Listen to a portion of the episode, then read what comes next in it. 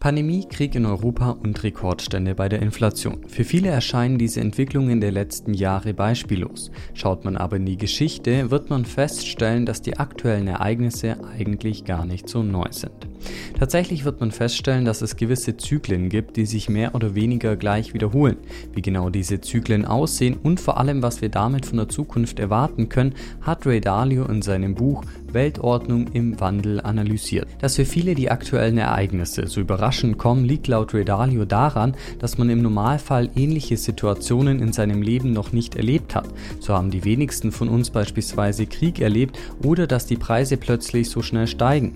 Schaut man aber in die Geschichte, sind solche Situationen keinesfalls neu. So gab es beispielsweise den Ersten Weltkrieg und infolgedessen 1923 eine Hyperinflation in Deutschland, wo man mit Schubkarren voller Geld zum Einkaufen fahren konnte.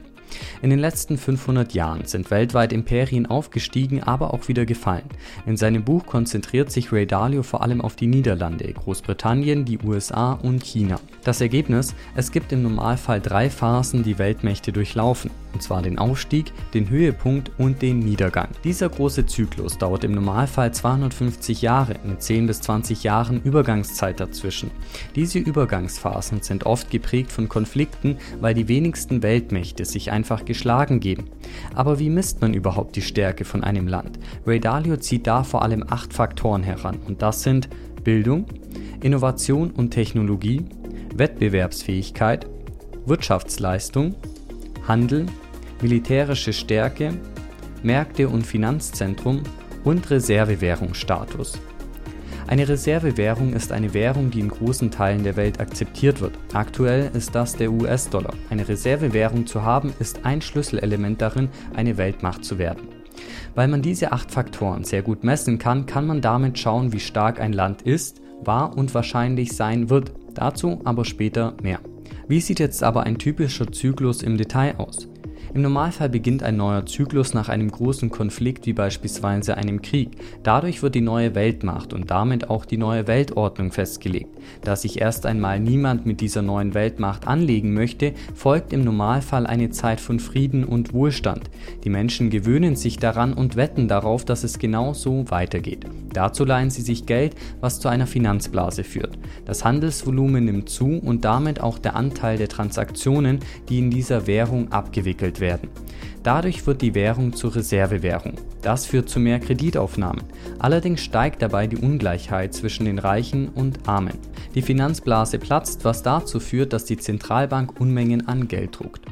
Innenpolitisch eskalieren die Konflikte zwischen den Reichen und den Armen, was zu irgendeiner Form von Revolution führt. Entweder kann das friedlich passieren oder in einem Bürgerkrieg enden.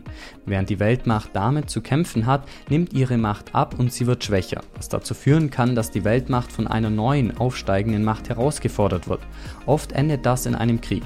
Aus diesen innen- und außenpolitischen Konflikten entstehen neue Gewinner und Verlierer und die Gewinner setzen sich zusammen, um die neue Weltordnung festzulegen.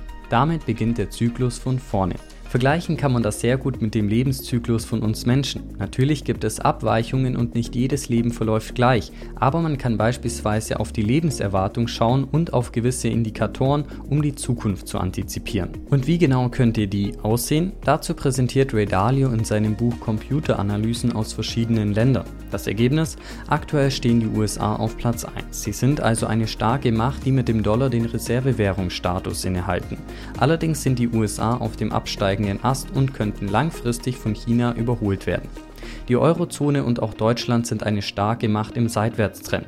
Gerade in Deutschland ist die Wettbewerbsfähigkeit nicht wirklich hoch und auch die militärische Stärke lässt zu wünschen übrig. Damit habt ihr jetzt einen sehr groben Überblick, wie die Zyklen aussehen und was uns in der Zukunft erwarten könnte. Wenn ihr tiefer einsteigen möchtet, verlinke ich euch das komplette Video sowie das PDF und Buch in den Show Notes. Danke fürs Einschalten und bis zum nächsten Mal. Hoffen wir also einfach mal das Beste.